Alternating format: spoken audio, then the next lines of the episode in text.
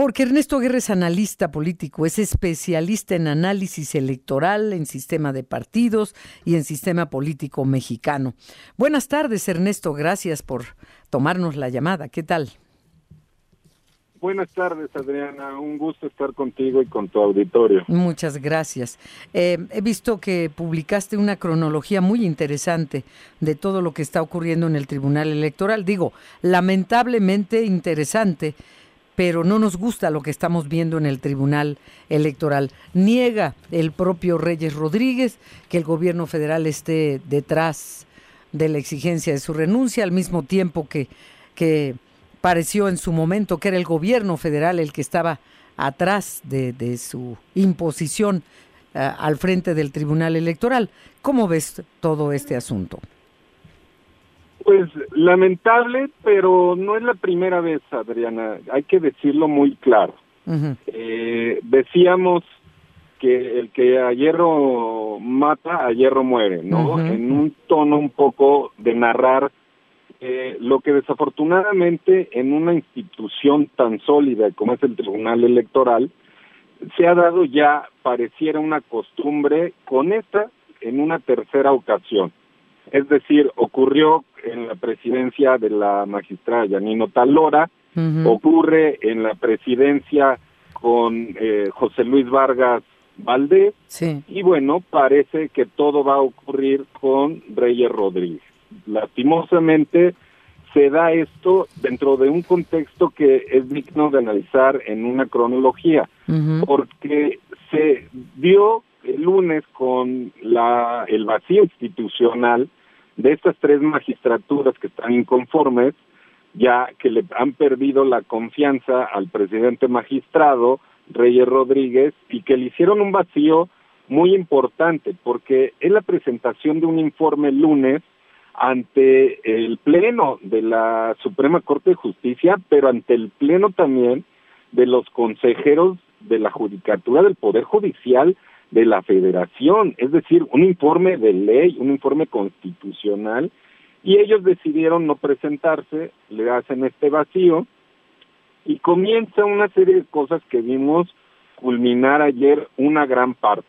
Y lo digo muy rápido, eh, esto se da dentro de el, no solo este vacío, sino aparentemente dentro de una reunión que se tiene también con un diputado eh, y representante de, eh, el, del partido Morena en el Consejo General del INE, de una cena el día martes, es decir, a un día de la ausencia del vacío ante el Pleno. Uh -huh, bueno, al día siguiente. Y luego, sí, y luego, Adriana, también se da una entrevista importante del, ex, del ahora ex magistrado José Luis Vargas en un medio y también señala y hace cuestionamientos de esta naturaleza y ante acusaciones de otro estilo que no viene al caso, pero que no ayuda ni abona a este proceso.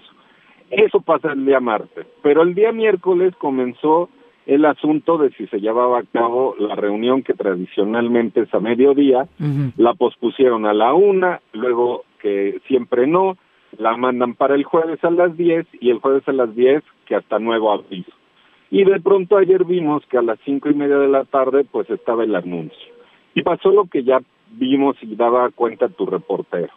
Eh, un hecho lamentable, eh, afortunadamente se da la reunión eh, y donde desahogan los asuntos de las cuentas que eran importantes, los asuntos de gran calado, porque hay que decirlo, Adriana, que estamos en medio de un proceso electoral importante, mm, el más grande de la historia. Sí. por el número de cargos que se van a elegir, ¿no? Más de 20 mil. Sí, aquí te bueno, pediría una pausa pues antes, un... eh, de, antes de continuar sí. en, en, esta cronología, una pausa. El argumento de que le perdieron la confianza, dicen eso constantemente, le perdieron la confianza. ¿A qué crees que se refieran cuando sus compañeros se, se dirigen a él, a Reyes Rodríguez, diciéndole que le perdieron la confianza? ¿A qué se refieren? Bueno, muy claro a qué se refieren, es decir, no le tienen ya confianza en la conducción, en la forma en que ha conducido no solo el trabajo del Pleno, sino el propio Tribunal Electoral. Y es un, una gran pregunta la tuya, Adriana, porque tiene que ver con asuntos de otro gran calado que son los jurisdiccionales, uno, y dos, los internos, los que tienen que ver con los usos de los recursos al interior del Tribunal Electoral. Y eso es muy importante decirlo, que recordemos que en la historia del de, presidente de Vargas justamente se dio este cuestionamiento del mal uso de los recursos al interior del tribunal y del cuestionamiento, ojo, moral y de la calidad de las decisiones que se toman. A eso se refieren, Adriana, con la pérdida de confianza al, hacia el magistrado, a un presidente del Tribunal Electoral, Reyes Rodríguez. Ya.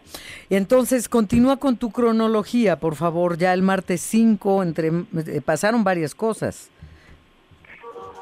Sí, llegamos al, al jueves, a donde evidentemente empieza la sesión. Afortunadamente te decía, se resuelven los medios de impugnación, que había cosas importantes que resolver, entre ellas, por ejemplo, dejar firme el tema de acciones afirmativas que el Consejo General del INE había resuelto y este pues el presidente, perdón, el magistrado Fuentes Barrera pidió se agregara un punto y era ni más ni menos que la permanencia de Reyes Rodríguez en la presidencia del tribunal. Eh, vimos un discurso interesante de Reyes Rodríguez diciendo que esto obedecía a otro tipo de situaciones, que las decisiones jurisdiccionales de democracia no estaban en riesgo, que la ciudadanía tuviera confianza, que el tribunal había y había bien y que pues era un desgaste propio, digamos, de los órganos de decisión que suelen ser este tipo de, organismos así diseñados en nuestra constitución, Adriana. Pero lo cierto es que pues eh, pidieron un receso. Él dijo que le dieran oportunidad el lunes. Este, hubo una fe de estas tres magistraturas de decir que se tenía que resolver ayer mismo si renunciaba o no renunciaba y lo que resultó fue finalmente un receso, se van a receso y por lo que oímos en la sesión privada no hubo acuerdo, se salió muy molesto Reyes Rodríguez, Janino Talora, y bueno, vimos una sesión sin validez jurídica, este, de tres, de estos tres magistrados inconformes, pues exigiendo y exhibiendo a Reyes Rodríguez y diciéndole pues que eso no se vale. Eso es un poco la cronología que se da justo como bien lo preguntabas eh, con esa narrativa de dos cosas y con esto cierro el comentario. Uno, la narrativa del propio presidente de la República señalando, digamos, que estos órganos del Poder Judicial, porque recordemos que el Tribunal Electoral forma parte del Poder Judicial, este, pues que nos sirven, ¿no? Ante una amenaza de una reforma constitucional que será enviada en el mes de marzo, el mes de febrero, y bueno, pues alentada por esta narrativa también de presión política de esa reunión cena del diputado Gutiérrez Luna con la magistrada Mónica Soto. Ya. Ahora, ¿y si el lunes renuncia y si el lunes no renuncia? Bueno, pueden suceder dos cosas que también ya han pasado. Una, evidentemente, que el magistrado a un presidente Reyes Rodríguez insiste en concluir su mandato, el cual, pues nos guste o no, fue elegido este, de la forma que haya sido, ¿no? Pero fue elegido para su, su periodo de cuatro años. Bueno, eh, esto puede darse, sí, sí puede darse, porque no hay una causa de ley, eh, Adriana, y es muy importante que la gente nos, nos entienda no, no hay una acusación, que es un poco la diferencia con José Luis Vargas, eh, de peso. Bueno, aquí no la hay, más que la pérdida de confianza. Y la otra es que ya finalmente renuncie, eh, deponga, digamos, sus intereses personales Reyes Rodríguez, eh, permita eh, que haya solidez, certeza eh, en el tribunal, y lo más seguro es que se elija a este de estas tres magistraturas a quien será la nueva presidenta o presidente del tribunal y ya se cierre muy crudamente la la herida no este y a darle a todo lo que vendrá porque vienen decisiones importantes. Sí, claro. Sí, sí, porque a Reyes Rodríguez todavía le queda un año, o sea, viviría los momentos importantes del proceso electoral del próximo año. Es hasta finales de octubre que Reyes Rodríguez termina su mandato. Entonces, es menos de un año, pero es el, el proceso, el punto en el que se encuentra y lo que viene para, para el, eh, próximo 2024. Pues eh, estamos atentos y muchas gracias Gracias por ah, habernos tomado la llamada para hacer esta interesante cronología de algo que estamos lamentando, porque queremos al Tribunal Electoral fuerte, sólido, preparado, listo. Para lo que viene el próximo año, porque no queremos debilitamientos en nuestra democracia y este tribunal pues forma parte importante de eso. Muchas gracias y buenas tardes, Ernesto Guerra.